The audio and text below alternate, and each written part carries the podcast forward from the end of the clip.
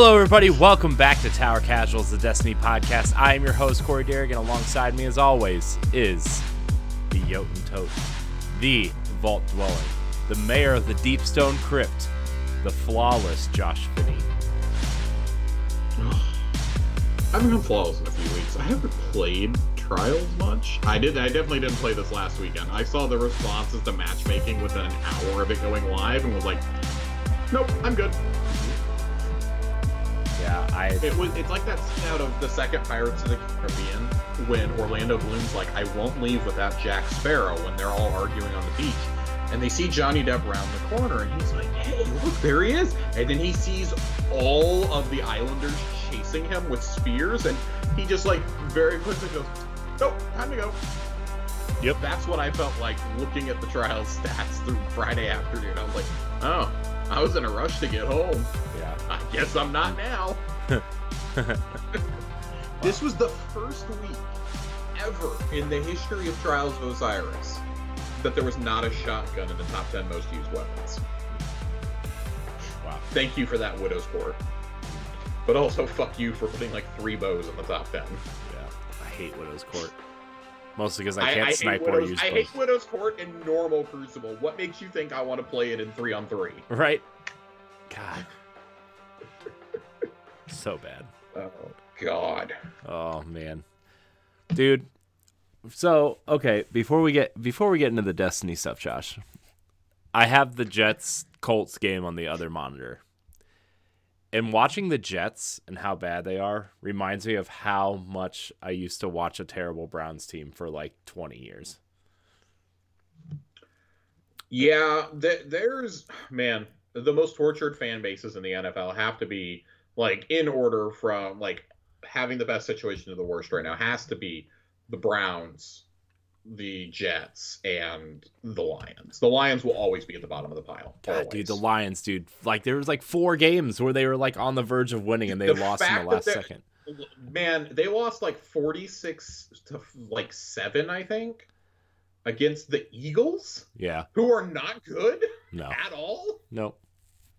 It's just like you know, last week Jacksonville made Geno Smith look like Patrick Mahomes out there. I know. God damn! I was like, oh man, we're about to get a shutout. And as soon as soon as those words escaped my lips, touchdown Jacksonville. As Yeah. soon as I said it. Speaking of Jacksonville, But then we ran the onside kick. Speaking of Jacksonville, did you see who the Packers are re-signing as their backup quarterback? Oh man, the legend himself. Mm, Blake Bortles. Jason Mendoza is proud somewhere in the good place. Blake Bortles rides again, baby. Thank Man. God we weren't the ones who signed him. Man, dude, the good place. What a show. That is a show. What? What? What a fucking show!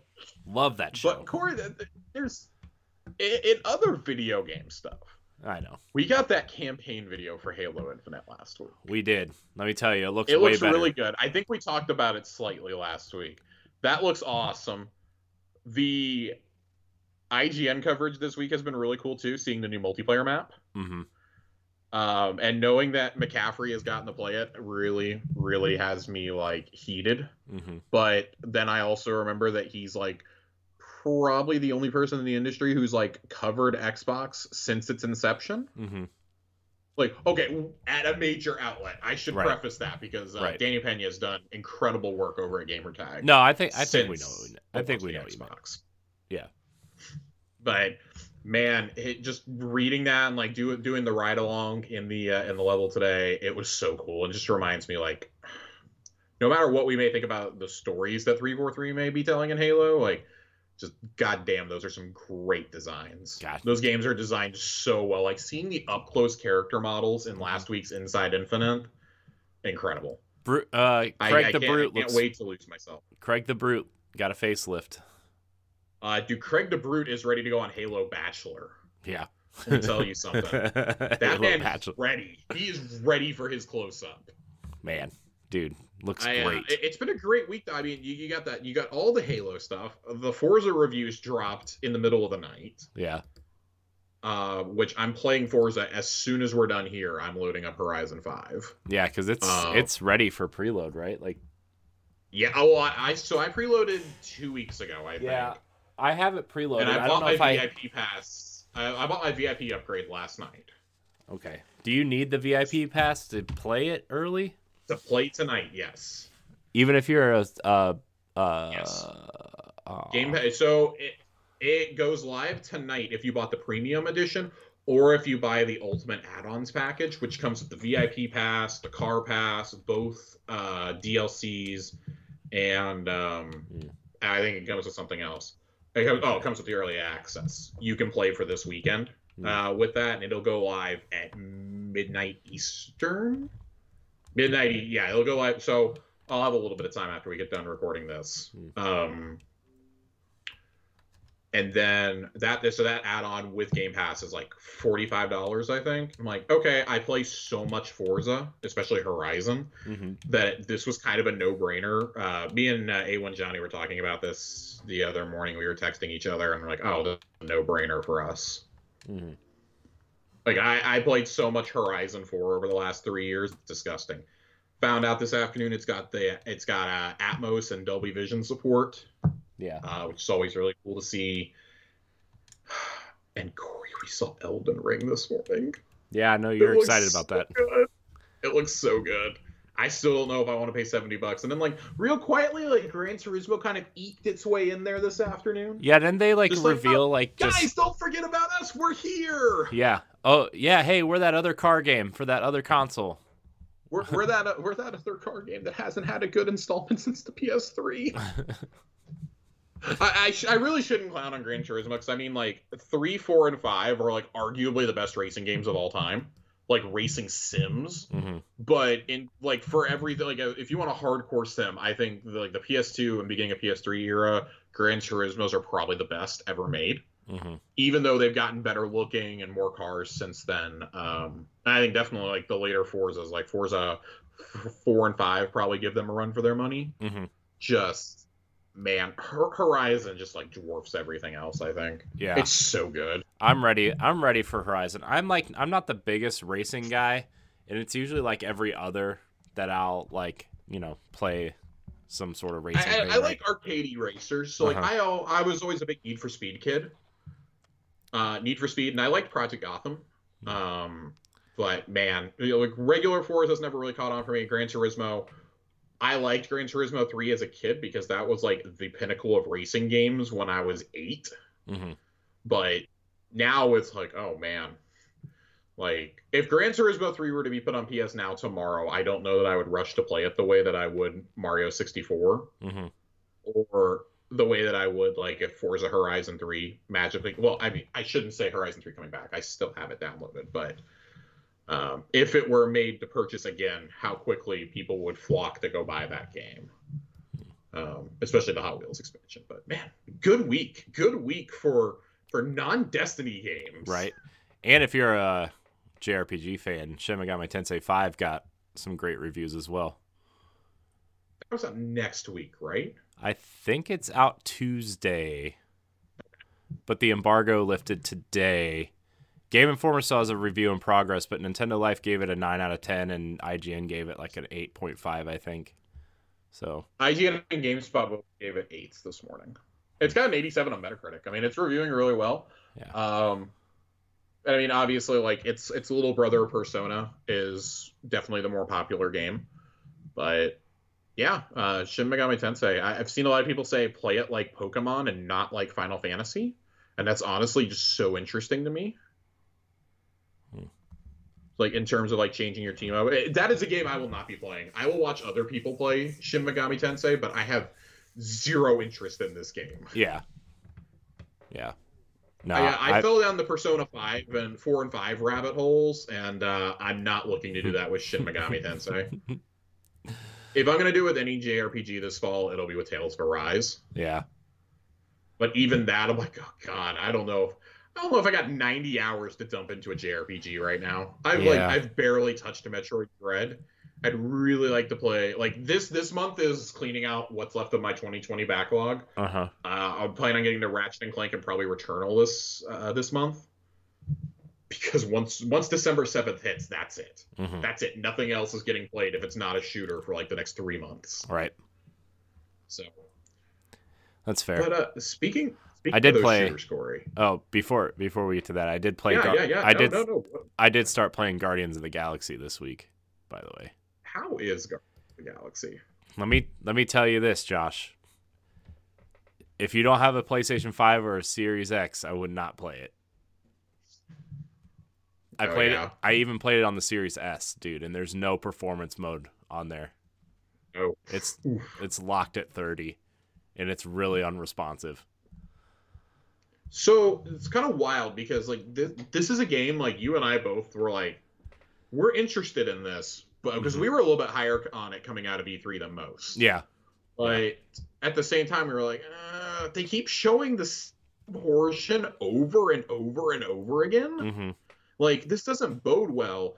And now you got people coming out saying like, man, I like these Guardians way more than I like James Gunn's, and that's just kind of wild to me. it's uh Like the story is shockingly heartfelt, apparently. yeah the I I've I've only I'm only about an hour in because like I Yeah. I was trying to figure out how I wanted to talk about it, so I played I played the first chapter on through the Switch Cloud, which is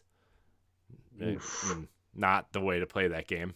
Uh, Yeah. I played uh, about a half hour on the Series S, and I couldn't stand it because it was so unresponsive, and the frame rate was just Mhm. like not.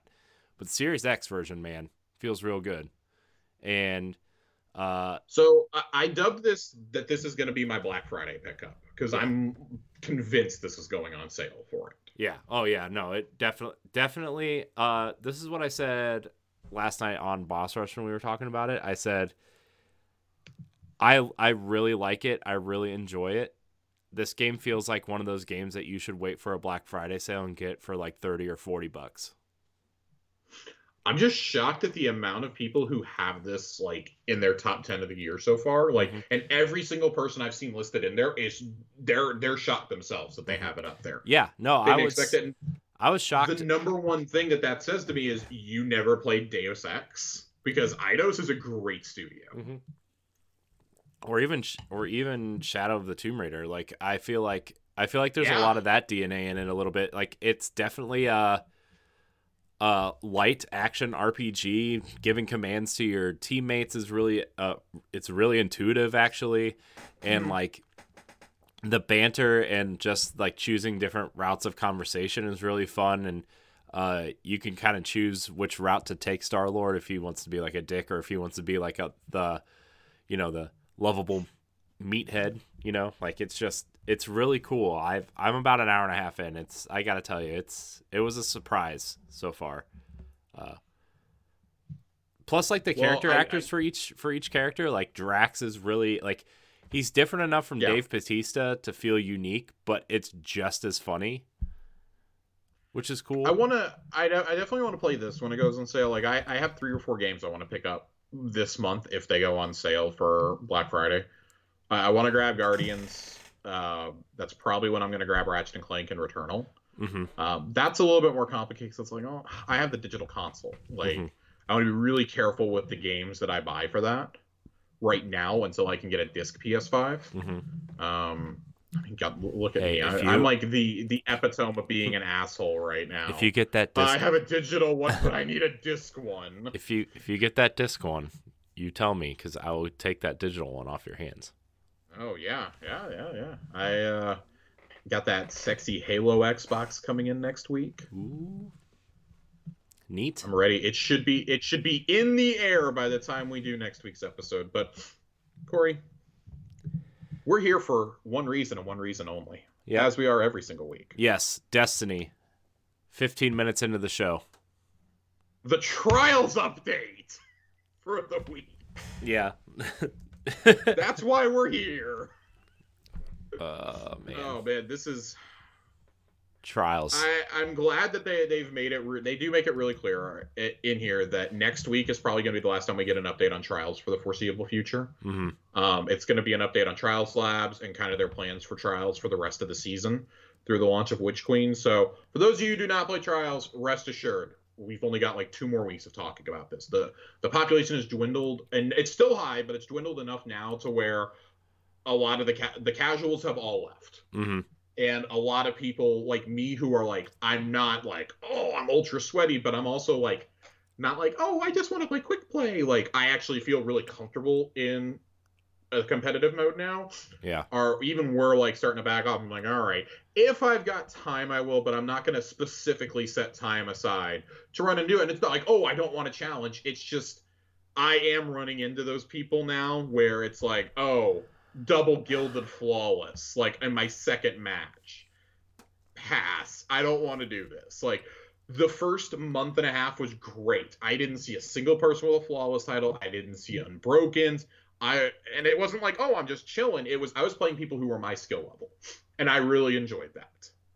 Now it's kind of the opposite like i have a limit to how much i'm willing to punish myself and it, okay, if there's an adept weapon I really want, like I should have played this last weekend for uh, Shayura's as an adept, but there's nothing that can make me go do Widow's Court. Right. Mm. we Nothing were at talking all, about we were talking about that before we started recording. Like Widow's Court is Yeah, just yeah.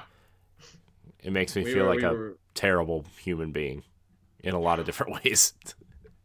It's just like that and Reed's Regret are really the only two that I want adept, that I want a good roll on adept. But Reed's, since it's in my pool, now it's like, oh, well, I can just go get a seven win passage on anything. I only have to go flawless. I just get seven wins and I can turn it in now. yeah. So I I'm like, okay, uh, cool, because I, that was that was the first week I went flawless was when Reed's was up. So now I just kind of want to go back and boogie for that whenever it happens. You know, maybe maybe get another map or two cleared, like work a little bit on this title. Um, but you can rest assured, first trials weekend of Witch Queen, I'm or when this population spikes again, that's when I'm going for that passage of confidence for that title. I'd like that's the one I'd like to earn just just once. I'm never gonna gild it. I'd like to earn it once and be like, all right, my work here is done. Right. I, I got something I never thought I would do. I've already gone flawless like three, four times. Again, things I never thought I would do. right. But trialsing aside, uh, tri- know, trials Trialsing aside, aside. trialsing aside, um, I I really like how blunt Bungie is in the twab this week about this. Uh, they they haven't responded to the Reddit thread. I wouldn't respond to the Reddit thread. It was really toxic last week, and uh, so were the Twitter comments. I don't wish that on anybody. I don't want to wade into any of that right now. Um, like uh, last weekend, we tried out changes to matchmaking and trials. We shifted to a system that put some focus on overall wins, pushing players into different buckets depending on how much they had played and won on a given weekend. We are incredibly happy with the amount of data we were able to collect. The system did not meet the goals we established on Thursday. As we continue to hone in on what settings we want for trials overall, we appreciate those who have been hopping in for a few cards and sounding off with feedback. Um, so compared to three weeks ago, when we when we got some of the numbers initially, um, because they seem to be giving us like big dumps of data uh, whenever Iron Banner weeks come. Right. It's like, oh, we get three weeks of trials and then Iron Banner, which it's breaking it up nicely, right? Average matchmaking time was up by 10 seconds, but if you were on the bleeding edge of win counts, your matchmaking times because e- could easily be anywhere from two minutes to over five. We uh, we saw that with, I believe, uh, True Vanguard and Grenadier Jake. I believe both had that issue this past weekend, um, and the week before, for that matter, of where their matches were taking forever to match because they're going flawless multiple times in a weekend. Uh, overall games played was down 33%, Wow. and blowout rate went up to 28%. So it went up slightly from like uh, 24, 25% to 28, which they've said that's kind of the danger zone right there. But the games dropping doesn't shock me. This is a pattern we see every every single season. You will see tri- trials dips down, and so much of that is because it's predicated on well, you have to go flawless or nothing. And by now in the season, casual players have gotten their loot. That you've more than gotten your loot if you're just feed in and playing a playing playing a card or two on a weekend. You have definitely gotten your rewards by now. Um, at this point, it is a lot of a lot of the people left are ones trying to go to. We're trying to go to the lighthouse. I don't need any more messenger or Shayura's or Reed's regret rolls normally because I have god rolls on those weapons. I have a great Eye of Sol. I have a great Adept Eye of Sol. I do not have a. I have a great Adept Messenger now. Like until they refresh the loot pool, like if they were to bring in Astral Horizon and uh, Tomorrow's Answer, or not, yeah, Tomorrow's Answer. I think it's Tomorrow's Answer. Um, and a few of the other weapons uh, from the initial trials launch, uh, Summoner, for example, the auto rifle, then I would have me, and I'm sure a lot of the other people who are just kind of in that weird middle ground that I described earlier, would have a lot more of a reason to go in and play. And I'm really crossing my fingers that the December update is going to change out some of the weapons a little bit. Um, you know, maybe let Igneous Hammer and Eye of Sol take a break for a little while and bring those other weapons in, or just add them permanently. What harm can it do having you know, 12 guns in the loot pool when you can choose your own loot? Right. Um, but that that's a big reason why we're seeing the numbers dip. So now it's just it's the people who want to go flawless multiple times in a week, or who you know want to stream it, they want to do carries, things like that.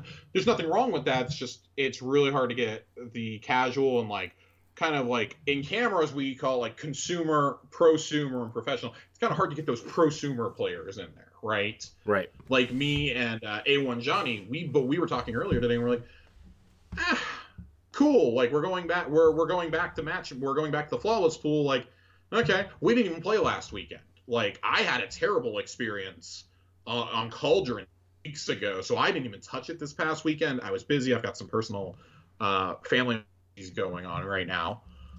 It's like ah, just it's not the thing that it was in September and October I'm like, oh my god, I gotta rush to I gotta rush to be there. I gotta be on for trials this weekend. And that's okay.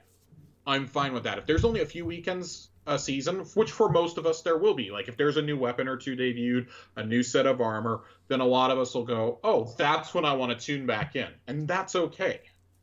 That's fun. There's nothing wrong with that but I do think we need to explore a way to keep those player counts kind of consistently high. And I think you're you're kind of hitting that, even though you're still having a dip. They're still staying pretty pretty decently up there.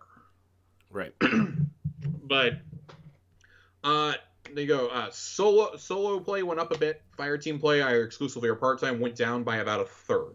Low to average skill players played about the same, whereas high skill players played significantly less, and the highest skill cohort playing two hours less on average than in previous weeks. Uh, that's pretty wild that super skilled players were playing on average two hours less a weekend. Mm-hmm. Um, and fell off in droves, which Right. seems kind of contrary to the opinions that we've seen stated on Twitter and on Reddit. And I think like this is something I have to do is remind myself that the people who go on those sites or who you know listen listen to pods who are seeking out information about this game are usually I'm not saying like they're the top skilled players, but they're the ones who are much more ingrained in this and are more likely to engage week to week Right. with a limited event. Yeah. Um, what they say in this next paragraph, um, and then this is the last thing they say about about trials here. Um, there are some positives. Most of our data is either negative or neutral. Combined with the feedback on social media, this has fueled our decision to move back to purely card based matchmaking with a flawless pool for the foreseeable future. Next week, we'll have a Trials Lab pre brief and details on some other plans we have for the mode between now and the Witch Queen. Um, for like, I didn't think it was necessarily a bad idea to get rid of the flawless pool last week. Mm-hmm. Um, I was actually really shocked at the negative attention that that got because that's something I've seen people calling for is to get rid of it, and then suddenly the calls were like, no, no, no, no, no, please give it back Right. because I think the way in which they went about it was pretty rough. Like it still kind of had the same result. Like, well, if you don't go flawless in your first two or three attempts, you better not even play the rest of the weekend. You're going to match against people who have won 30, 40 matches, whether they've gone to the lighthouse or not. Right. And that's not fun for anybody. That's not players on your skill level. That's just players who sunk a lot of time in, like you. Right. Um, so kudos for moving back to this. Um, and I, I have a pretty strong feeling that the flawless pool is probably going to be a thing through, I would say, at bare minimum, early January. I really can't. Like, they were working on this solution for about a month and a half. I can't imagine with Thanksgiving, with Christmas, with New Year's coming, and the anniversary event launching, and uh, the massive update that's going to come with that. I cannot imagine forcing out another matchmaking change before the end of the year. Right. This feels like something like you probably want to get out there in that dead zone in January and be like, "Hey, can you guys come try this out for us, please, before Witch Queen comes, please, please, please."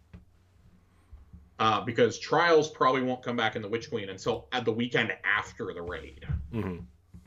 Um, so they're they're going to give you three three four weeks to level up. You know, you, you'll have to they're not going to introduce trials on a raid on a raid debut weekend. Mhm. Just like I, I think they said they don't want to have that or Iron Banners going on on raid debuts because they obviously they want the community's focus there. They don't want like they don't want people who want who want to do everything to have to choose between do I try and get my first weekend completion or do I go play trials?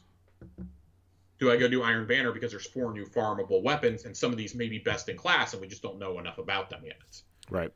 So I I'm okay with the changes we've been doing the trials, but please God, I hope we're done with them. We, we we've done enough. We we've had like eight or nine weeks of data from trials overall. We're done. We don't need any more. Right. We don't need to see anymore. We don't need to do anymore. There is nothing else that needs to be done on this end. And that's not me being like selfish or being a prick about it. That's just me being like, okay, you have enough data to work with. Determine what you need to do. Like kudos mm-hmm. to having all the to, to changing it week to week, but it's becoming a bit jarring. I, I think we can Yeah. all universally agree the first two to three weeks were probably the best weeks. Yeah. Yeah. Um, week one and week two, especially, seem to have been the most well received weeks. Um, I'm not ready to pull the trigger. Like I said last week, I'm pull the trigger and pull the panic alarm and say we need to go back to how it was week one because I personally I, I only got to play a couple matches week one, um, but I didn't have like the world's greatest experience. Like in retrospect, how I had in weeks two, three, and then the one right after the second Iron Banner, um, I had much better experiences but I'm also not ready to be like, eh, well, let's keep experimenting. Like, no, let's go back to how it was like mid to end September. Right. And I think that's at least a neutral ground for this for most of the population. Yeah. Maybe not for your top top tier players, but I feel like for the rest of us, that's a pretty even ground, and it felt more like skill based than like connection based or uh, win based. So I don't know. Like any, I hope next week is the last time we talk about trials because I'm really tired of talking about trials every week. Yeah. I mean, Uh, like, there's not a whole lot more we can really say at this point. yeah. Yeah. I mean, there's, I mean, there's, I just want them to take this data and figure it out and, you know, Yeah. tell us when it's ready, you know? Right. So, And I mean, it, we, we've said for a long time, if you were going to do it, this was the season to do it because three weeks, or we would normally have like three weeks left in a season. So if you had done this during a regular season, it would have been a whole up and down season of trials changes. Get it done now. You've still got the back half. You're going to have an influx of people coming back for the anniversary, coming back for Dawning, for Moments of Triumph, things like that. Cool. Then we can play out some of these changes with a bigger audience mhm. we know there's going to be another trials labs happening in December. Um, at least that's when it's planned for. I wouldn't be shocked to see the uh, solo node come back. The freelance node, I think, is probably going to become a permanent staple. But I'm not sure. Like, I personally, even when the solo node was up, I was still having a better experience in the regular playlist than I was in solo. yeah. Um, but I don't know. So we'll see what happens next week. I don't. I don't think there's anything else that Corey and I really can say on on trials at yeah. this point. There's, I, I don't have anything else to say. I mean, If you want to hear other thoughts on trials, go listen to like the last eight episodes. And that's Yeah. not me being sarcastic or anything like that. Genuinely, since mid August, we've been talking about trials changes, revamps, plans, etc. mhm. It's been three months. I'm really tired of talking about trials. Yeah. yeah. It's, uh, let's talk about something else. Let's talk about something else. Why don't we? Um, Bungie Bounty is coming back. We haven't had a Bungie Bounty in like a year. yeah. It's been a long time. The, there's a spiffy uh, emblem you can earn from that. They're going to have uh, it both in Crucible and in uh, Gambit. And whatever streamer is the Bungie Bounty target is going to bring it up um, before or at the top of their stream. And they're each going to stream for a couple hours. And they've got just a ton of people across different uh, days, time zones, etc. It's going to go on for about nine days, it seems. Um, some really really well known uh, streamers in the community several that i really like. Uh, fallout plays is going to be doing it. Uh, miss kenner is going to be doing it. Uh, more console. There there's some great people in there. Go do it. Like there if you match in their game at all either on their fire team or on the uh, opposing team you're going to get the emblem. Hmm um, and I've always been a big fan of Bungie Bounty. I've never ever gotten one of those emblems, but I think it's cool. Um, it's definitely one of the rare. Those are the rarer emblems in the community. Like outside of like movie and artist of the week, that's pr- and maybe the fashion ones. This is probably like the next tier of rarity, or in that same one. Um, they're asking for Destiny hero stories. So uh, who who's had a heroic moment in in the Crucible? Uh, fire team member that saved the day before wiping in a Grandmaster Nightfall. Uh, massive kill streak that saved your team from a loss. Uh, teammate melting a boss or taking out an invader. Um, and I I like what they're doing. They they want these to be uh, moments that can inspire newer players, and I, I think this this is good. Like this will serve to bring more people in or encourage those like, hey, you may be really daunted by the size of this game and by everybody saying, oh, it's it's inaccessible to new players, which it is. But uh, if you see something cool, you might want to try it out. Yeah. Yeah. Cool. Uh, I think the same thing I do about this as I do about uh, Threads of Light. Mhm. Awesome. Cool. Just whatever. More things that the community can get involved in. These are largely things that we've always shared in the community. Right. But I'm glad, better late than never, Bungie's finally acknowledging some of this stuff on their own. right. Uh, do Prime Gaming rewards. Uh, you can go check that out if you've done it. Um, and that's honestly about it. Not much else. Nope. Um, there. Oh, there will be uh, several extended maintenance uh, times for Destiny throughout the month of November. I suspect this is ready for to get us ready for the uh, anniversary update, so that Mhm. they don't have to shut down for like a whole night. Right. Um, so uh, November 9th, November 16th, and November 30th. Um, starting at 5 a.m. 5 a.m. Pacific, 8 a.m. Eastern. Uh, maintenance will begin at 5:45, 8:45. You will be removed from activities, and the game will be brought offline. And then it'll come back on at 10 a.m. Pacific, uh, 1 p.m. Eastern. Um, so basically lining up with reset. Right. Cool. Um, cool.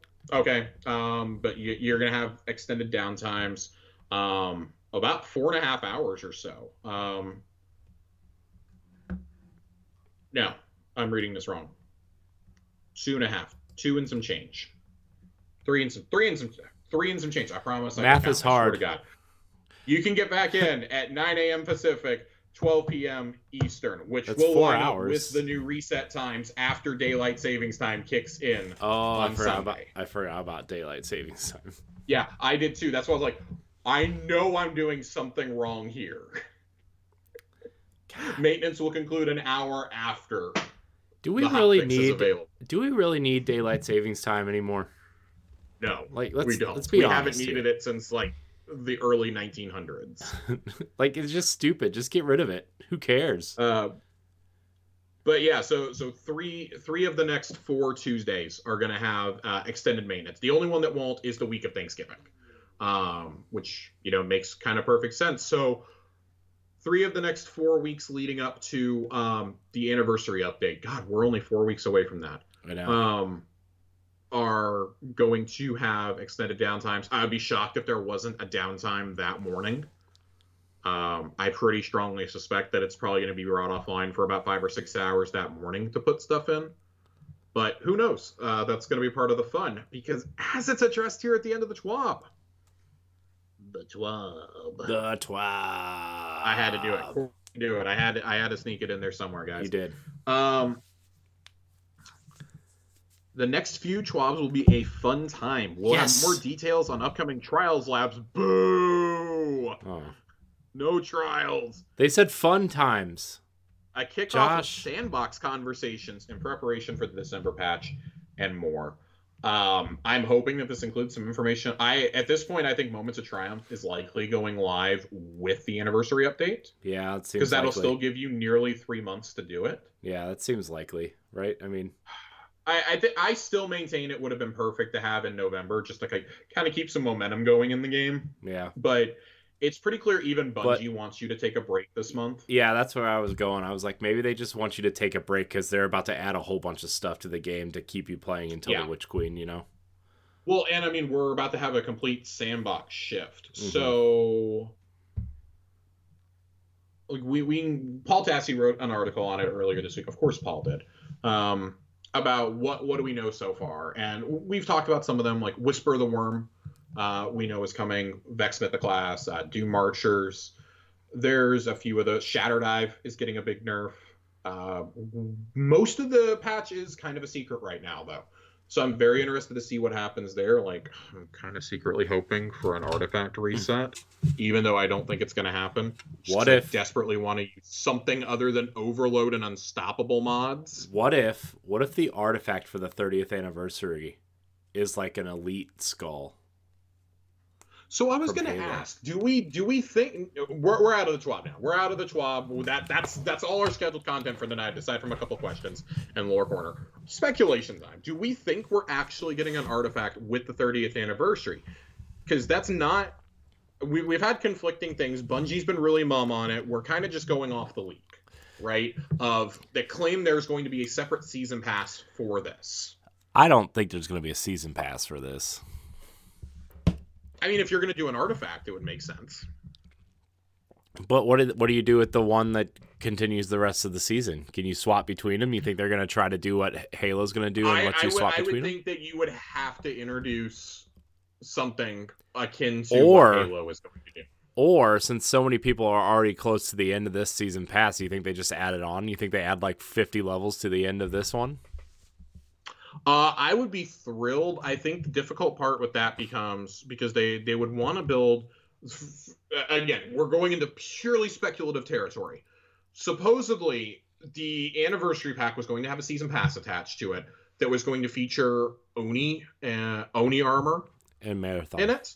right? Uh, so, well, the marathon armor, I believe we've seen, and that's Yeah. going to be in the store. I, but I, I don't know. We know that there's going to be some armor that's like just flat out given to us with the with the anniversary because the anniversary pack is giving us a couple weapon skins. It's giving us um the helmet skin, which at this point, the helmet mod that you're getting, if it's not Master Chief's helmet, you've just completely failed all of us. Mm-hmm. That's the only thing. If it's a universal helmet mod, that's the only thing I can possibly think of that it is. Mm-hmm. Um, I believe a couple thi- ships and some sparrows are, and some emotes are going to be a part of it also. hmm There has to be more Halo stuff involved in this, right? Like it just feels like with Bungie's history, like that's where like I know people know that like no Marathon and no Oni and stuff, but Mhm. Halo was was Bungie until Destiny, right? Like I mean they I you you got to think that the Halo stuff is pro- partially being kept on the de- uh, on the down low by Bungie because Bungie likes to surprise people. Look at how often we've gone into an event not knowing what's going to be available until the day that we load in. yeah. unless you have data miners, obviously. Look at how often we haven't been told things by Microsoft until the last minute. I think Microsoft probably wants all eyes on them for Halo's promotion, and so it's. It, I think it is extremely possible we load in that morning, and that's when we see all the Halo content. Is when we load in because that's the day before Infinite. Then it's the final push to get you pumped Yeah, that's fair. because right now they're they're rolling out they're rolling out short films for Infinite. They did the campaign overview. We're probably getting another one on the fifteenth. We got the IGN first uh, series with Ryan McCaffrey going on. I wouldn't rule out one more uh, flighting test, like maybe the week before Thanksgiving. You know, the weekend before Thanksgiving. I would, or the weekend after. I wouldn't rule that out. There's so much coming. Like Halo basically has an entire month to itself now to build up Yeah. now that Forza's out and Call of Duty will be out by the time you're listening to this. Yeah. Like, you got Battlefield, but I think the hype for Battlefield kind of tapered off after that absolutely atrocious beta. Yeah. That and the delay, right? Like And the, yeah, the co- delay did with no the delay, like when it was supposed to come out would have been the perfect time for that game to come out and now that it's just lost in the shuffle and halo basically being free to play and call of duty being call of duty and you know it's just it feels lost again you know so unfortunately, and that's a shame because I really like I like Battlefield, but I did not enjoy my time in that beta at all. yeah Um, I think that you've got an interesting firestorm here, though, and you know we know that Microsoft and Bungie are real close. I mean, there's the possibility that we see something on Halo on the actual 20th anniversary of Halo on the 15th of this month. That maybe Bungie goes, "Hey, we not only want to celebrate, you know, we have an anniversary coming up that we're starting to celebrate in December, but this is the 20th anniversary of our best known game Mm-hmm. of the house, the, uh, the game that built Bungie, Mm-hmm. essentially, and the house that built Xbox. Mm-hmm. Like we were, we wanted to have something to celebrate. Like we seen the the cosmetics for Master Chief Collection this week, and they're all so good.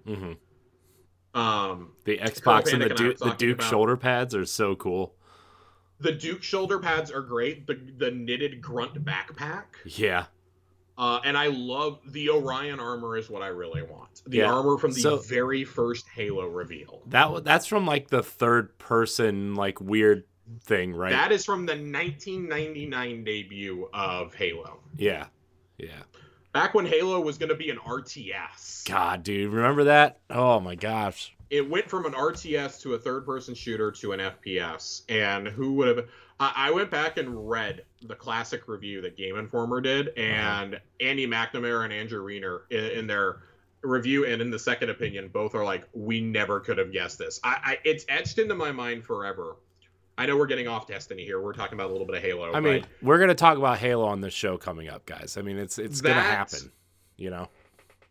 I'll never forget the month that the GameCube and the Xbox came out, November 2001. I got my Game Informer and I'm reading it, and I got to Game of the Month. And going in, I didn't know anything about Halo. I, I, I was nine years old. I was I didn't play shooters. I, I wasn't allowed to play shooters, and I was I was hyped up on getting a GameCube. I, was begging for one for Christmas that year. I really wanted I wanted it for Star Wars Rogue Leader and for Smash Brothers, but I I knew enough about games at that point that, and I knew how Game of the Month worked. Like, oh, it, it's total, it's totally going to be Luigi's Mansion. That's got to be what it is.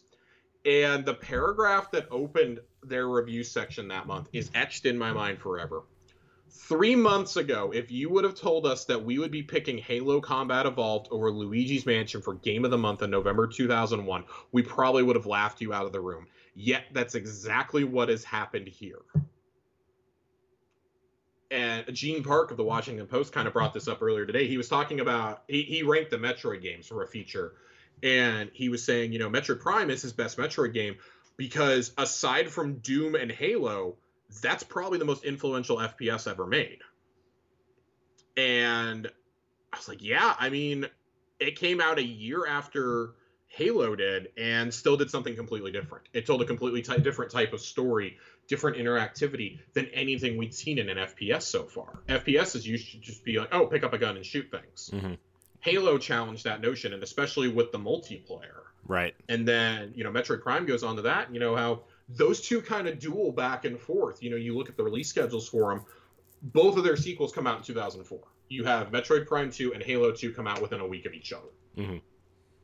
which are two of my favorite games ever made. Mhm. And then in 2007, you have the same thing with Halo 3 and with uh, Metroid Prime Corruption, Mhm. and which I was definitely less than thrilled with. But Yeah. by that point, I was like, I'm not playing shooters on the Wii. It's To be been fair- eight months. I'm not playing a shooter. I, To be fair, school for Halo I think I think if Metroid Prime Three would have had normal controls, it would have been better. I definitely think it's if the you would have had something like the Pro controller, then it would have done wonders for like that game. like it's definitely. I still feel like it might be the weakest of the Prime trilogy. Oh, it is. It, But- it's not even a question. but it's still like you know, it It's still still would have been way time, better with the controller. wrong. it's still a great game. Um, we look at things like that, and like, I find it impossible to think that Bungie's not going to celebrate the game that made them, even though they don't own it anymore. They Mhm. clearly like the bun the people who work at Bungie and who work at 343 clearly still have a lot of strong connections. Mhm. Most of the people who wanted Bungie to split off have since left. Mhm. or they were in junior positions at the time. People like, you know, uh, Luke Smith. We talked about Luke Smith a lot. Luke Smith had just started working at Bungie when they split off from Mhm. Microsoft. Mhm. And look at him now. Now he's the franchise director of Destiny. This dude was their community manager and podcast producer in like 2006, 2007. Mhm. Like, don't ever tell me you can't do something and you can't make it in this industry. Like that, that's a success story right there. Mhm. But I mean, you Like- think about it. In the early 2000s, he was writing what? He was working for what? PC Gamer, or who was he working for? EGM, EGM. EGM. Yeah. So I mean, like, talk about somebody who was on one side and made it on the other. You know what I mean? Right. And it's like, so I find it impossible to believe that like so many of these people owe their career. Like Lucas talked about it extensively. He did a great interview with Kind of Funny. Uh, I don't remember if it was last year or if it was when Shadowkeep came out, but he did a great one-on-one with Greg Miller, and he basically was like, "I owe my entire career to this game. I owe my career in gaming to Halo. Like, yes, I was a writer and this and that, but he's like, I was obsessed with Halo and with Halo 2. He's like, he was one of the first guys to do the Scarab gun." Mm-hmm and like that's I remember reading about that. I remember seeing that on X Play mm-hmm. and, and whatnot, like back on God, classic G4. I remember seeing that on uh, X Play and uh, God, what was the they had, they had one that was like uh, game tips tips and tricks or something. I can't remember the name of the actual show, but uh, I'm pretty sure they talked about an Attack of the Show at some point. It's just all these old shows and like so many of us are we're into Destiny because we were huge Halo fans. Right. Like it would just be a disservice if we get through I mean, this and like that's the only reason why I played I picked up Destiny, right? Because of I was huge yeah. Bungie and a huge Halo fan and this was Bungie's yeah. new IP, right? It wasn't mm-hmm. it wasn't Halo, but it was like, oh man, Bungie's making a new IP. Let's go check it out. My exact words when I stepped into the Cosmodrome for the first time and played it was, "This is Halo movement perfected. Mm-hmm. Yeah. This is the Halo control scheme perfected to me because God, I you know I, I like three four three a lot. I love how Master Chief Collection handles. I love the Halo Infinite Flight. Nobody does gunplay like Bungie. Mm-hmm. Nobody. Mm-hmm. Nobody makes guns feel as unique as Bungie does. And just ha- them having like this massive sandbox to play with. It's like I, I well, we're going to dwell a little bit more on this as we get closer to the 30th anniversary, and I'm sure after we play it. Right. Um, but I know that's been a that's been kind of a hot topic in the community is what are we actually going to see from Halo? We kind of know what we're seeing from the other franchises. We don't really know like Halo. We just know a couple like class armor items. Like what else are we actually going to get here? Mm-hmm. And I think that's something they want to keep very secret because they know we all know also no matter how little or how much they do, it's not going to be enough for a very vocal part of this for, uh, fan base. Right.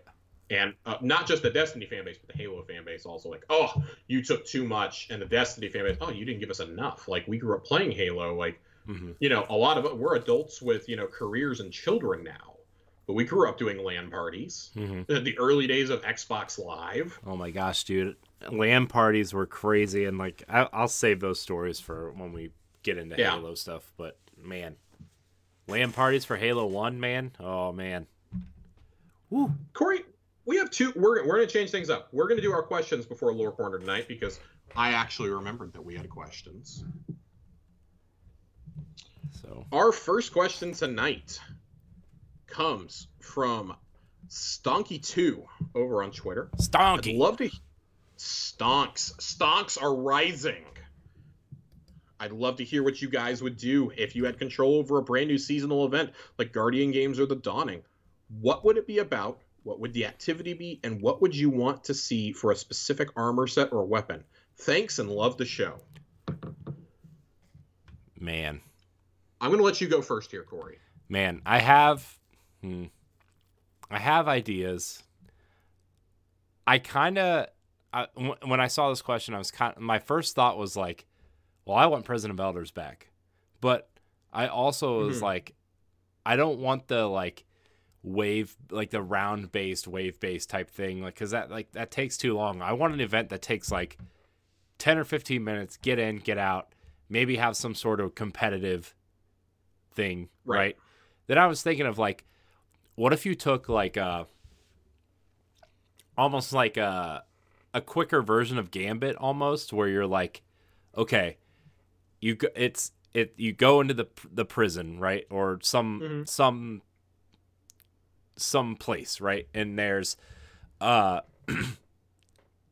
you have two teams. It's like a it's like a team ba- it's like a team based competitive thing where you're trying to take out these enemies and maybe you do some objectives during the the round, right? And then you summon a you summon an enemy but then like you can you can invade the other team right? But you don't have to like collect motes and bank them. You, it's it's it's a quicker version of Gambit. It's a more aggressive version of Gambit almost, and uh, Mm-hmm.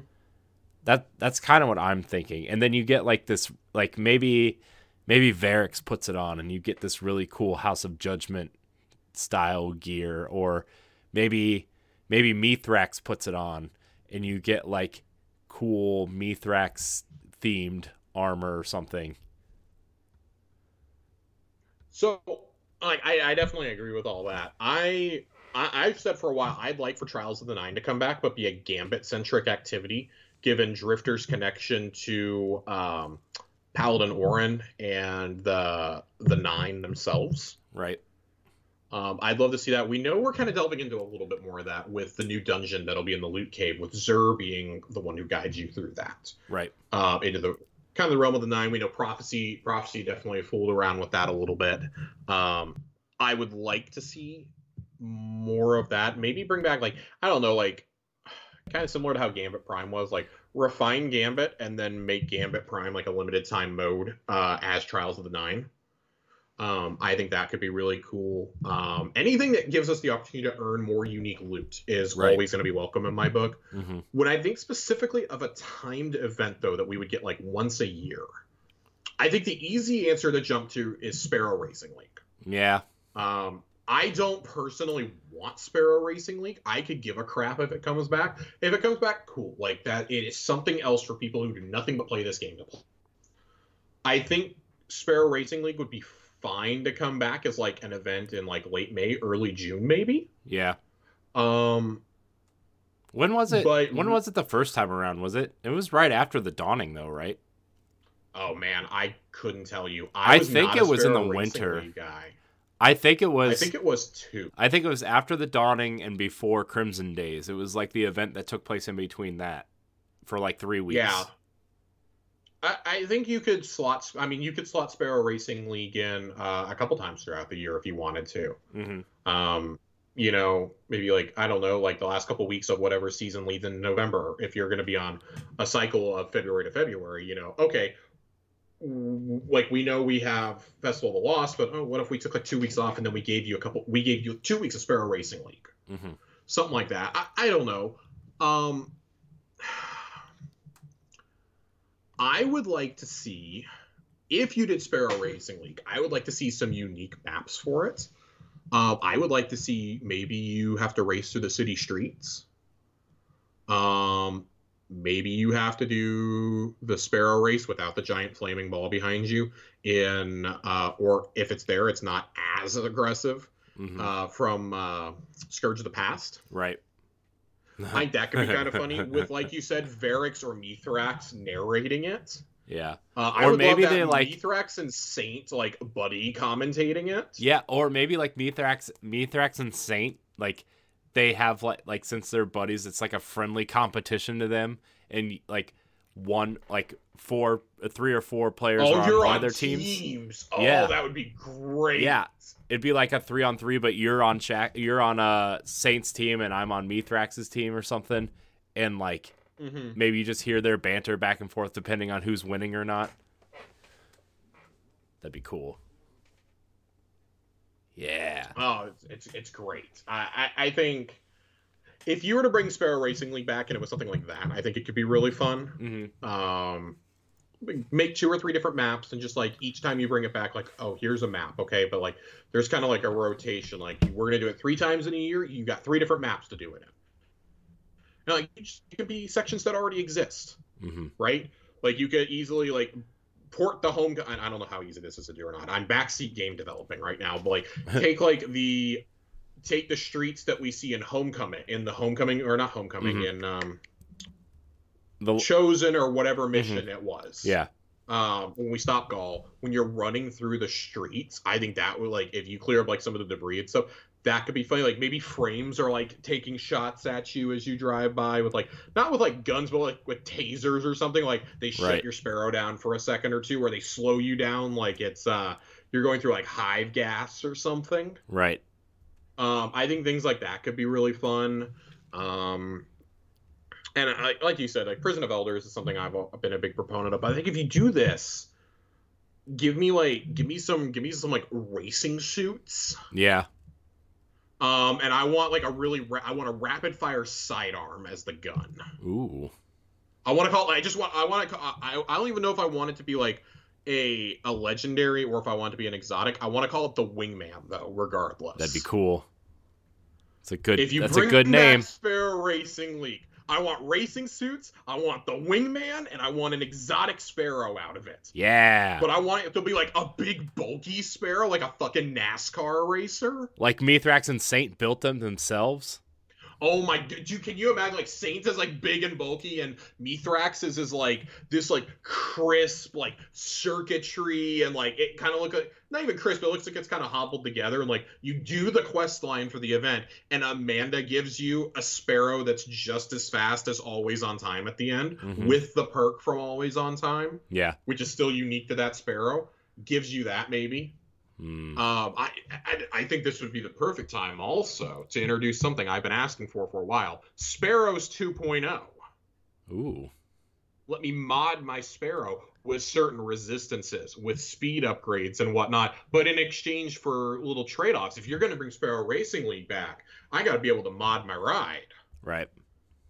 And I want I want Vin Diesel to have a vocal cameo in this. It's about family. I want him. No, I want. I want him. I, I want him to play Marcus Wren, the reigning champion of SRL in in canon. I want him to play Marcus Wren, and I want him to pull up behind beside me in the intro mission for the event, and just tell me the words "ride or die," and then I want the Wiz Khalifa song to kick in Oh, jeez. As I'm rounding the corner and he's going one way, I'm going the other. As he realizes I'm gonna win, I want the Wiz Khalifa song to kick in. I want him to Paul Walker his ass. Wow. That came out wrong. Hmm. I don't mean like that. I want him to drive off into the sunset. I don't want him to die in a fiery inferno. I want him to Brian O'Connor himself. That's what I want him to do. That would that that would be my ideal seasonal event, but I want it to happen a like even like for a week or two a season. I think would be great. yeah. But you have a couple different tracks that are like you could even do it during these events. Like you have a Halloween track, you have a Christmas track. Like imagine if you have a Christmas track and there's like dregs and like uh frames and like sweeper bots on the side who are like throwing snowballs at you as you're driving by and it's like it's like giving you the frostbite you get in the tower. Yeah. How great would that be? It'd be hilarious. That's funny. Also, please fix Crimson Days. Thanks a lot. Thanks, guys. I like Crimson Days. Please fix it. please bring it back. Bring it back. Wow. That's what I would do. And my, my armor choice is boring, but I stand by the wingman as a rapid fire sidearm would be great. It's You can cool. even just you can just re you can just uh, reskin um, Last Hope for me. I'd Hmm. be okay with that. That's fair. Just just do it. Just do it. That's fair. It's Do a we cool have name any other-. Comments on uh, seasonal events that we would like to see. No. I'm good. I stand my mind, but also that's a cool way to kind of upgrade uh, Sparrow Racing League. Uh, I thought I think that's one of the only ways you could like feasibly bring it back. Yeah.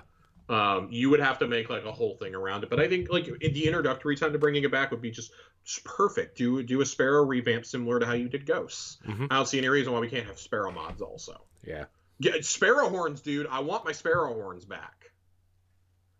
I want to annoy my entire fire team by playing La Cucaracha as loud as it can possibly go.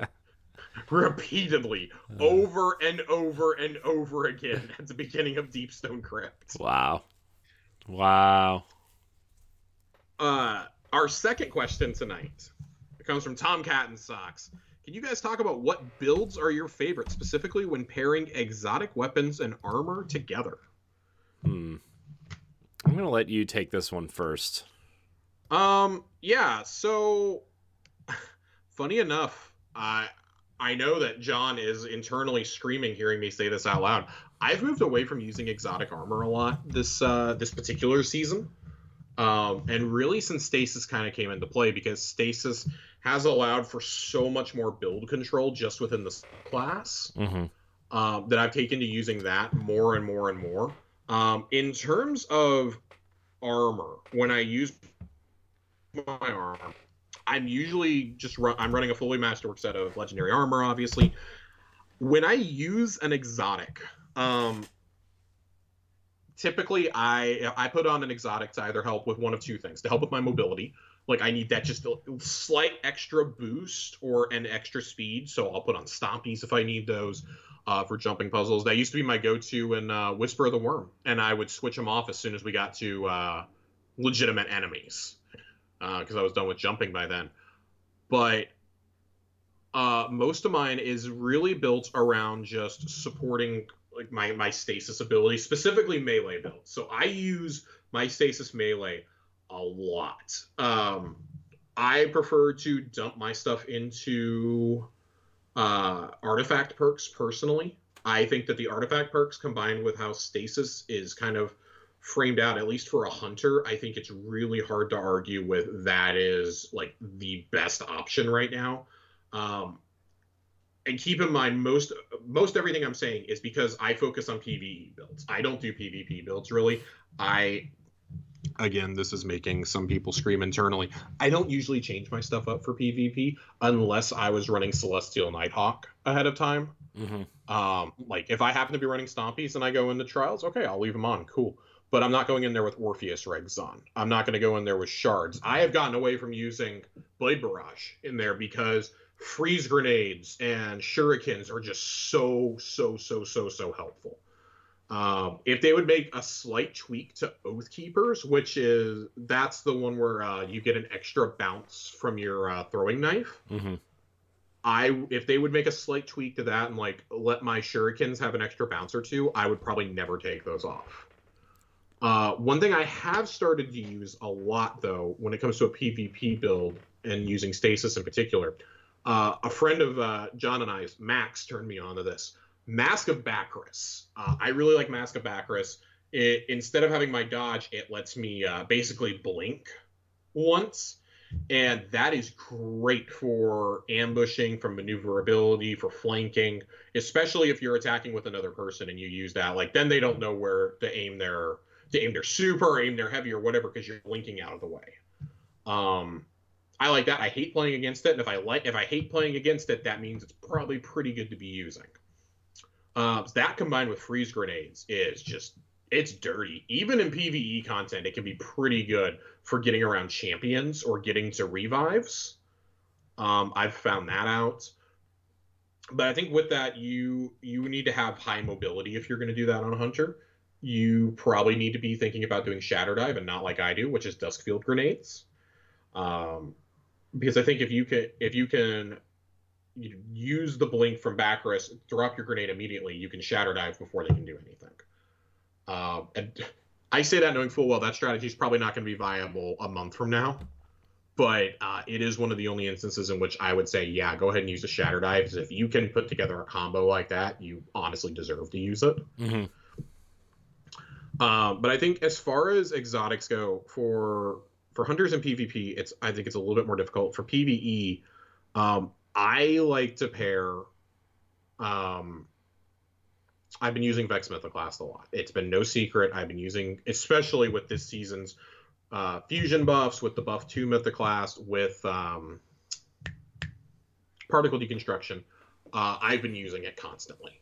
We do Grandmaster Nightfalls. I take that in there because I just I mow down the unstoppable champions with it. Mm-hmm not only is it stunning them, it's doing a ton of damage. And if I can get those linear shots, bam, bam, bam, I can pretty much drop a champion right there.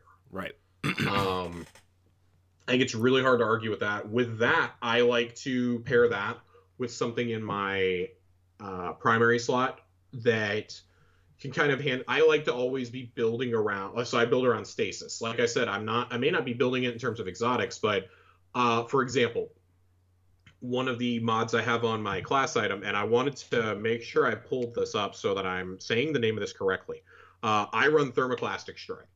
Um, so solar and stasis melees disrupt combatants, stun them, delay ability regeneration, and lower combatant damage output. And it is strong against overload champions. Refreshes melee ability whenever you or a member of your fire team stuns an overload champion. It, when we did we were doing grandmasters the last couple weeks. I was just standing at a safe distance just chucking them because you get you get two at a time and as soon as they stun bam they're both back. It takes two to stun. I'm just continually stunning while everybody else is damaging. And then i've got my over i've got my uh, unstoppable vex mythoclast with me. So that allows me to kind of have a little bit more freedom in how i want to do my build. Do i want to take in reed's regret as my heavy or my uh, threaded needle or do i want or a yeah threaded needle or do I want to uh, focus on something else? Do I want to take a sword in for this instance? Uh, for my primary, I have found myself running most of the season Peacebond, especially since I got the one with Headstone, so I'm creating stasis crystals constantly. Mm-hmm. That's been really useful Uh, because uh, I mean, you go shattered that that's extra damage that you're doing, right?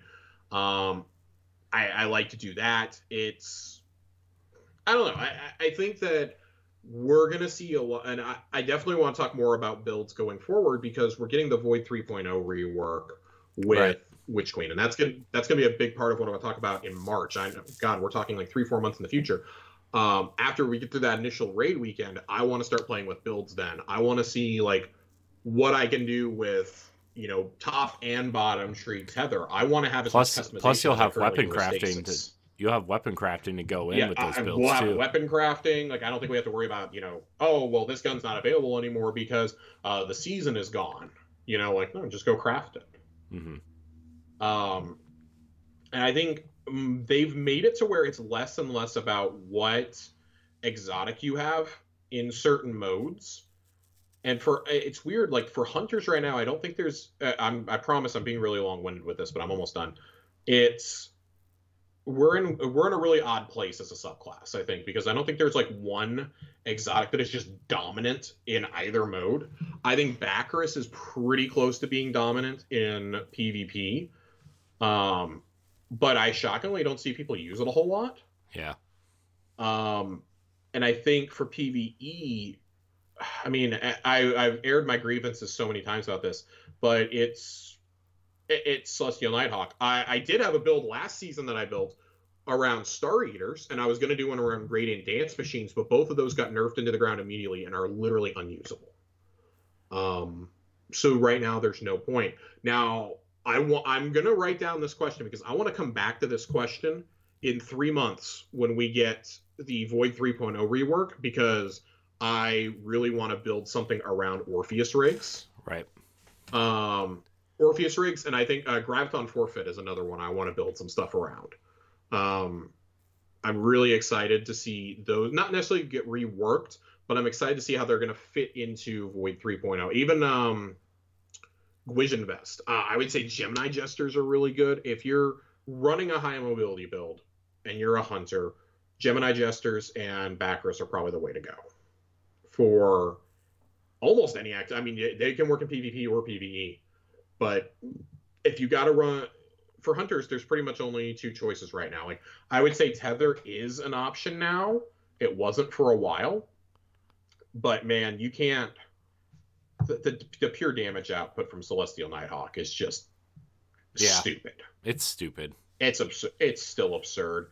Um, Star Eaters would have been so much better. God, I'm so upset about those. I hope those get a rework in December. Hmm. Uh, but before I sit here and keep talking about my build all night, uh, Corey. I mean, you could. If you what, want. what do you? I, I don't want to. Uh, uh, oh, I forgot the the other part of my build that I do. I, I did mention to say this. Um, I tend to be the one who runs focusing lens for my fire team. Uh, I slap it onto onto my cloak uh, and I run it. And for those of you who don't know, focusing lens, uh, light abilities do bonus damage to combatants affected by stasis. So I, you know, chuck my grenade out there or my stasis tornado, and then we just unleash hell. Um, especially, you know, with, with big hammer, with shields, with um, chaos reaches, with uh, nova bombs. It's great. I, I mean, it, it, may take us a little while to, you know, kind of make a new focusing lens build because I was doing these back in uh, Hunt and Chosen. Mm-hmm. But now it, it goes, okay, we we have this I drop my tornado on whatever boss it is in a GM or on a raid boss, and everyone can just unload, and it's just doing insane amounts of damage. You're one phasing bosses, right? If you do things correctly. So I would say those are the two most essential things to my build right there. That and just I really focus on mobility and uh, resilience. As a hunter, I'm a little squishy. Hmm. Um, Yeah. now, now you can go, Corey. I promise you can go now. All right. So obviously, I've been pairing the fusion rifles with the with the mods from the the artifact. Right. I don't think we need to go into that anymore. The linear fusion rifles with Mhm. those mods or the sword, right? Those sword mods and stuff. But uh, so probably about three or four months ago, which I should probably update these and ask. Speaking of A1 Johnny, uh, he gave me some pretty decent builds for Titans. Uh, because I usually run Solar Titan or Sentinel Titan. I don't really see a decent. I don't. I don't really like go out of my way to run the other ones. Although, uh, with that Titan chess piece, uh, obviously Striker Titan is a lot more viable these days. uh, but I've been running. I've been running a lot of uh, uh, Solar Titan with uh, with uh, Worm God's Caress, uh, the boots Mm-hmm. or Yeah, or yeah, the yeah, the arms. I mean, the arms and with uh with the Middle Tree Solar Titan, which is uh pretty awesome because you can you can usually just annihilate uh, a ton of guys at once, and and I also been trying to run that build a little bit with with Dune Marchers, uh, so and sometimes I pair that with Monte Carlo because it's why not, you know. Oh, Monte. Carlo is great, especially if a melee build. hmm Yeah. So, uh, and and someone like me who likes to get up close and personal with e- enemies, and not always in the smartest way possible. I just like to run in there and you know murder guys. So uh, that build's fun. I uh, I also run a little bit of when I'm not running.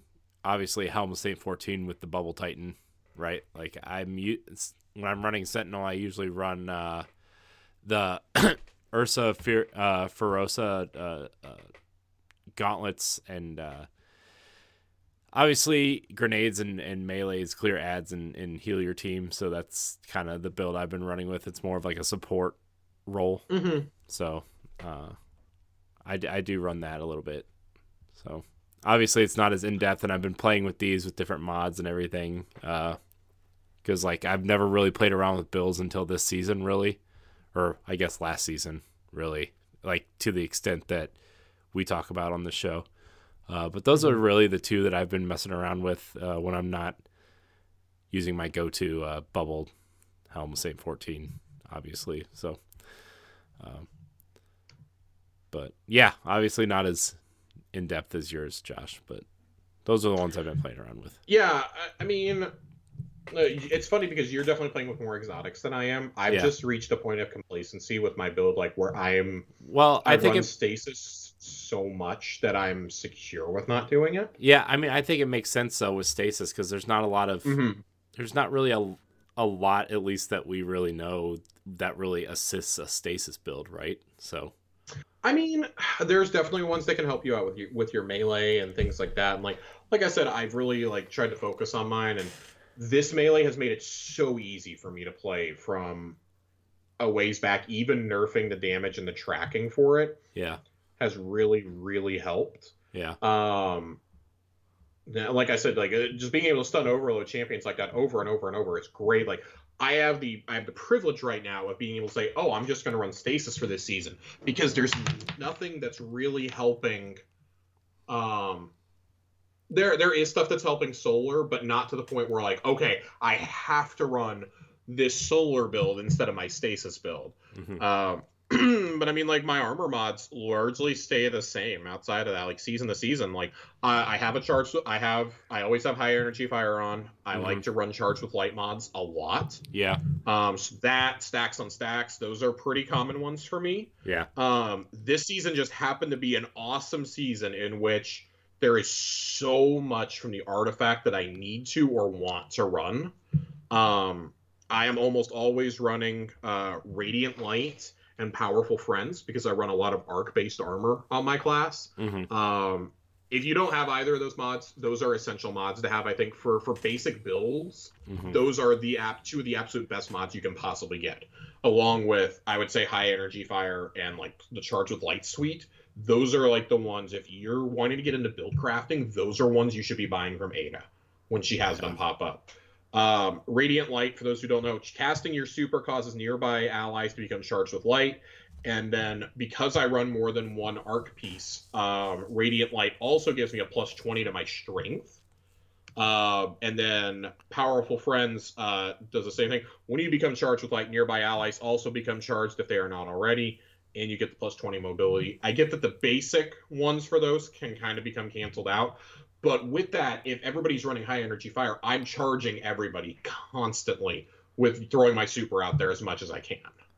With my stasis super, like I'm, I'm getting it back pretty quickly. If you're in a scenario where you're needing high energy fire, you're probably creating a ton of warps. Everybody's got masterworked weapons, or they've got catalysts that they've done. They're chucking supers for ad clears. Like I've been known to get two tornado, two stasis tornadoes in one Taniks damage phase. Right. In Deep Stone. And then is I mean, when you take things like that, you're getting it even quicker in situations like Atheon where you're becoming charged rapidly. I have been able to get two, sometimes even three Celestial Nighthawks off on Atheon if I start off in the room and I shoot my Nighthawk right at the beginning, I can probably get, I will get another one by the time everyone's exiting, and I will usually get one more or be on the brink by the time Time's Vengeance ends. Right. Like it just it kind of depends on the scenario, but my basic mods pretty much stay the same, especially this season with my special mod effect allowing me to interchange between stasis and solar. That is just the biggest gift you could possibly give somebody like me. Oh, those are the only two things I run. Awesome. If I need to go throw on Nighthawk, I can throw on Nighthawk bada bing, bada boom. So, any more build comments before we move on to war corner? Uh, no, I think we can. uh think we move on to warlocks. I'm sorry. Yeah, sorry. Warlocks. Here's my build for warlock. Hold down X to delete character and start a different character. Bah. Rude. Rude. Uh, the two that we're gonna read tonight are uh, they're gonna be a pair of uh, a pair of Zavala stories. Ooh. Um, they're gonna be from the uh, the two Nightfall weapons this uh, this season. So the first one we're gonna read is the Hothead. Uh, think of it as a weaponized temper tantrum, is what the flavor text says. Uh, Zavala swung off his sparrow in a rocky gulch near the EDZ. Across the wash, a Cabal legionary leaned next to a small shuttle, and a Scion stood at attention nearby. You Zavala? the legionary called. Zavala tried not to feel slighted. I am Commander Zavala, he answered. I can't do it like Lance Reddick, so I'm not doing voices. The legionary squinted and nodded slowly. Had to make sure, it said. Security stuff. Let's do this quick. The legionary pointed a fat finger at the Scion. The Scion is going to ask you a question. Then you tell me your answer. I go tell Empress Caiatl, and that's all. What kind of questions? Zavala asked. The legionary shrugged. Only the Scion and Empress Caiatl know. Safer that way. Zavala warily approached the Scion. As it stared into him with its single eye, Zavala felt his ears ring. His hand went to his sidearm, but a vision sprang to his mind, vivid and fully formed. Zavala saw the dreaming city. He saw Cabal ships filling the sky, spewing oily smoke. Then an explosion, a sea of explosions, violent, red and black, with the fury of planet killers, unmakers, but concentrated, refined, for the size of the task at hand. He saw death for all in the dreaming city, bodies face down in the crystal grid of their palace. Mara Sov, Petrovenge, Corsairs, countless awoken, collateral. For at the bottom of a crater was the shattered body of a crystal bound hive god, destroyed at her most vulnerable moment, her trickery silenced forever. Then a war, yes, probably, but a small one, and behind it blood on two pairs of hands, two willing to pay the price for peace. No. Zavala broke the Scion's gaze, and the vision stopped abruptly. The legionary grunted. That your official answer? Zavala straightened. My answer is no, he said clearly. The legionary nodded. Fair enough, it said, and took a half step back from the Scion. The Scion punched a code into a small wrist mounted screen. There was a brief chime, a muffled pop, and the Scion slumped to the ground, blood pouring from a wound in its head. Zavala reached for his weapon again, but the legionary laughed and held up a hand. The volunteer knew that's part of the deal. Now nobody knows what the question was except for you and the Empress. Safest that way. Gotta go and tell her your answer, the Cabal called as it climbed into the shuttle. Hope you made the right choice. The craft chugged into the sky, it's jets spattering Zavala's boots with the Scion's blood. Um, I think this is fascinating because we we know that Scions, specifically Calus's Scions, predicted the future. They predicted the future, but they always predicted a future in which Calus was the god of everything at the end of the universe to satisfy his ego. Mhm. Scions seem to continue, at least powerful Scions continue to have this power. It seems that they can see plausible futures. They can communicate messages telepathically, uh, things of that nature. And I find this fascinating in a number of ways because we know that Caiatl has kind of been pushing for an offensive against Savathun, knowing, and she has ships watching the Dreaming City. She has ships watching the Reef. She's ready to pull the trigger, and it almost makes me wonder if there won't be some big event at the end of this season that Yeah. involves her, the Awoken, Crow, because Crow and Saladin are the emissaries to her Mhm. that kind of wrap their storylines for the year. Right. Spider, we still have to deal with. The Tangled Shores being sunset. Like, is something going to happen? And know ultimately is going to get away. Right. Just what are the events that lead to that? Does Caiatl jump the gun? Right. Does Zaval is this going to add another layer to Zavala's story of he feels regret for not acting? Right. you know, especially if this, if say Witch Queen leads to the death of Ikora, we know somebody is dying, either this season or in the Witch Queen, a major character. Is Zavala going to feel guilt like he did over Cayde? Yeah. You know, over the, like he did over the Speaker and over the city. Like, at what point do these events, when they're racking up, lead Zavala to resign from his post as commander of the Tower Vanguard? Not saying that he should, but at what point does the guilt become too much for him? Right. Yeah. So, and I mean, he just had a dissenter in the city ranks, in the consensus ranks. hmm Three of the leader, well, one of the leaders has fled. The other, uh, two of them have fled. One is dead. You know, and he's reminded of that repeatedly throughout this season too. Yeah. Um, it's just, it, it's wild. There's so many things here, and it's like, well, what do we do now? Yeah. Like the the the leadership is fractured. Savathun's basically achieved her goal there. Yeah. How are how are we supposed to mount an offensive against her? Right. Well. Uh, our second piece tonight comes from the comedian. Aha! Ha ha ha! Ha ha ha ha ha ha ha ha! That's literally the flavor text. Zavala I get it. dully at the Because comedians are funny. Yeah, yeah, I know, right? Uh, Zavala stared dully at the de- dully at the desk on his uh, the papers on his desk. Reports splayed out in front of him. Sightings of Osiris moving toward the Dreaming City. Dispatches for Saint Fourteen and Crow. Reams of dire investigations from Ikora. On page after page, the name Osiris jumped out at him, and then the name Savathun. He reached for an older report, something simpler buried beneath the damage assessments from the Vex incursion in the Batsa district. The smoke from the attack they had, had barely cleared, but felt like so long ago. He found Rahool's analysis of the endless night.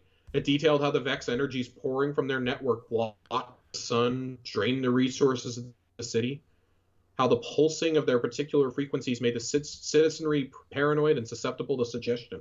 Zavala resisted the urge to crumple the report in his fist. Instead, he stood and turned to rest his forehead against the tall window as he closed his eyes. He remembered when he ended Osiris's exile from the city and allowed him to stay in the annex. He remembered when he spoke with him about the death of Sagira, when he consulted with him on what to do with Crow, when he brought him as counsel to meet with Caiatl. And he remembered how each time the sun had been shining.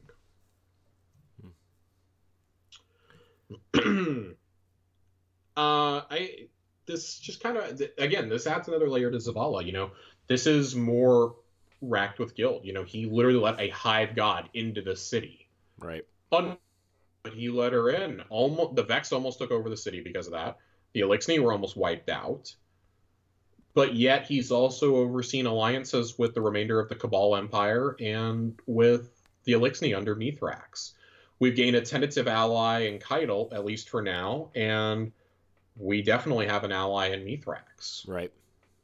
So, at what point does Zavala think that we have enough for you know what we've what we've said is going to be the Avengers assemble moment of destiny?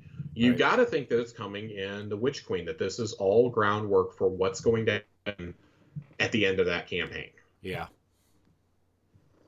Um, you know, whether the raid actually deals with Savathun or not is another question entirely, or Xivu Arath or um, the Harbinger. Like there, there's so much that can possibly happen here, and I think in terms of storytelling, and I think it's great that you know we read some of these lore pieces, and it gives us an insight into what these characters are thinking, but also for future motivations. We spent a lot of time talking about Zavala and Saladin this uh, this year. Yeah, because guys are guys that they haven't really been at the forefront of the storylines until recently, especially. Um, has been at the forefront of most of the last year of storytelling. Saladin is slowly creeping up there. He's had a lot that's been happening off screen, but if there's anything we know about this franchise, they like to tell stories off screen to prep you for what's coming. So I think that when we take a look at this, Zavala clearly wants some form of revenge against Savathun, but Savathun's been watching him for a long time. mm-hmm. You know, we know that she was peering through Shaxx's uh, Ahamkara skull at Zavala, trying right. to influence him. And we know that from the Traveler's Chosen One. We know that the people in the streets, you know, it says here that they're they're susceptible to paranoia, uh, anxiety, and trickery and suggestions. They're humming Savathun's song out there. Mm-hmm. Crow is singing it in the helm. At some point we have to reckon with all of this. Like there there's a larger narrative reason for her song. Like this is something that's been in the game since the red war campaign with the big shrieker literally called Savathun's song. And i think it's great that we've come full circle even though it's taken five years almost five years at this point to do it. Right I think that's great. Like that's great. Like to lay these narrative seeds and do it. Like Savathun is something we've built up to since the Books of Sorrow. Since we dispatched Oryx, we've been working up to Savathun. Right. We've been working up to Xivu Arath. Like we know what Savathun looks like. Are we going to see Xivu Arath in the flesh this season too before the end? You think? You think? Are we'll we going to watch two gods duke it out next season? I wonder if there'll be like a weird hive civil war between them. I think it's definitely possible because Xivu Arath is pretty clearly aligned with the Black Fleet, and Savathun, Bo, I, I don't think she's being entirely. You know, we we've discussed this that maybe this isn't the real reason. Like, yeah. she is clearly scared of something. Maybe she not Xivu Arath. Maybe she figured out how to steal the light so she could fight Xivu Arath in the darkness, or like whatever power the Black Partially, Fleet is giving I mean, them. We know the dark the darkness has passed her over multiple times. Yeah. You know, first it went, you know, Eramis and then figured out how to use it, and then we did as well. Savathun was trying to keep us from talking to the pyramids when they first arrived. Right. She didn't want us talking to them. She, you know, we remember the uh, season of arrivals. We remember the uh, the inflection points. Remember the weekly story where she was sending Nokris to stop us. Right and you know, her lieutenants in the the ascendant plane she very clearly did not want us. And when that scheme failed, that's when she was like, "Yeah, fuck it, I'm going to kill Osiris and I'm going to take his body. I'm going to come to the city as a familiar face." Right.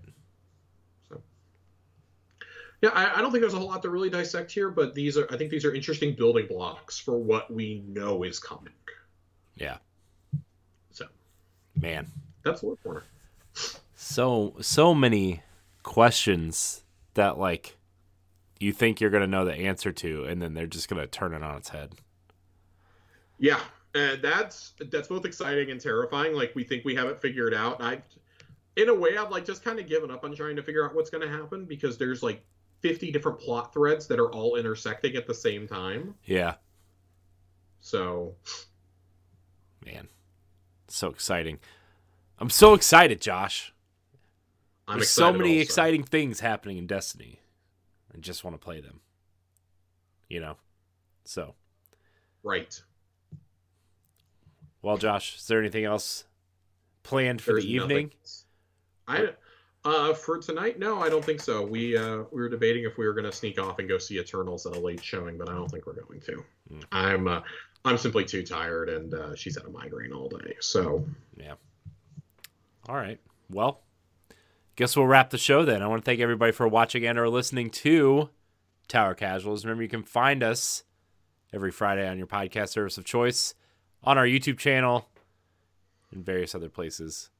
Josh, thank you for your time tonight. Where can we find you? At Josh underscore underscore Finn, two ends on Twitter. Mm. Nice. You can find me at I am Corey HD on Twitter and Instagram.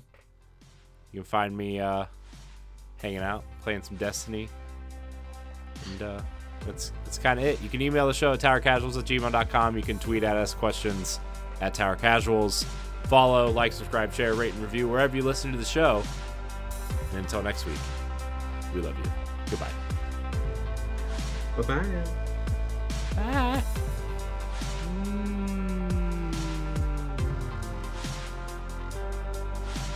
You need to stop, sir.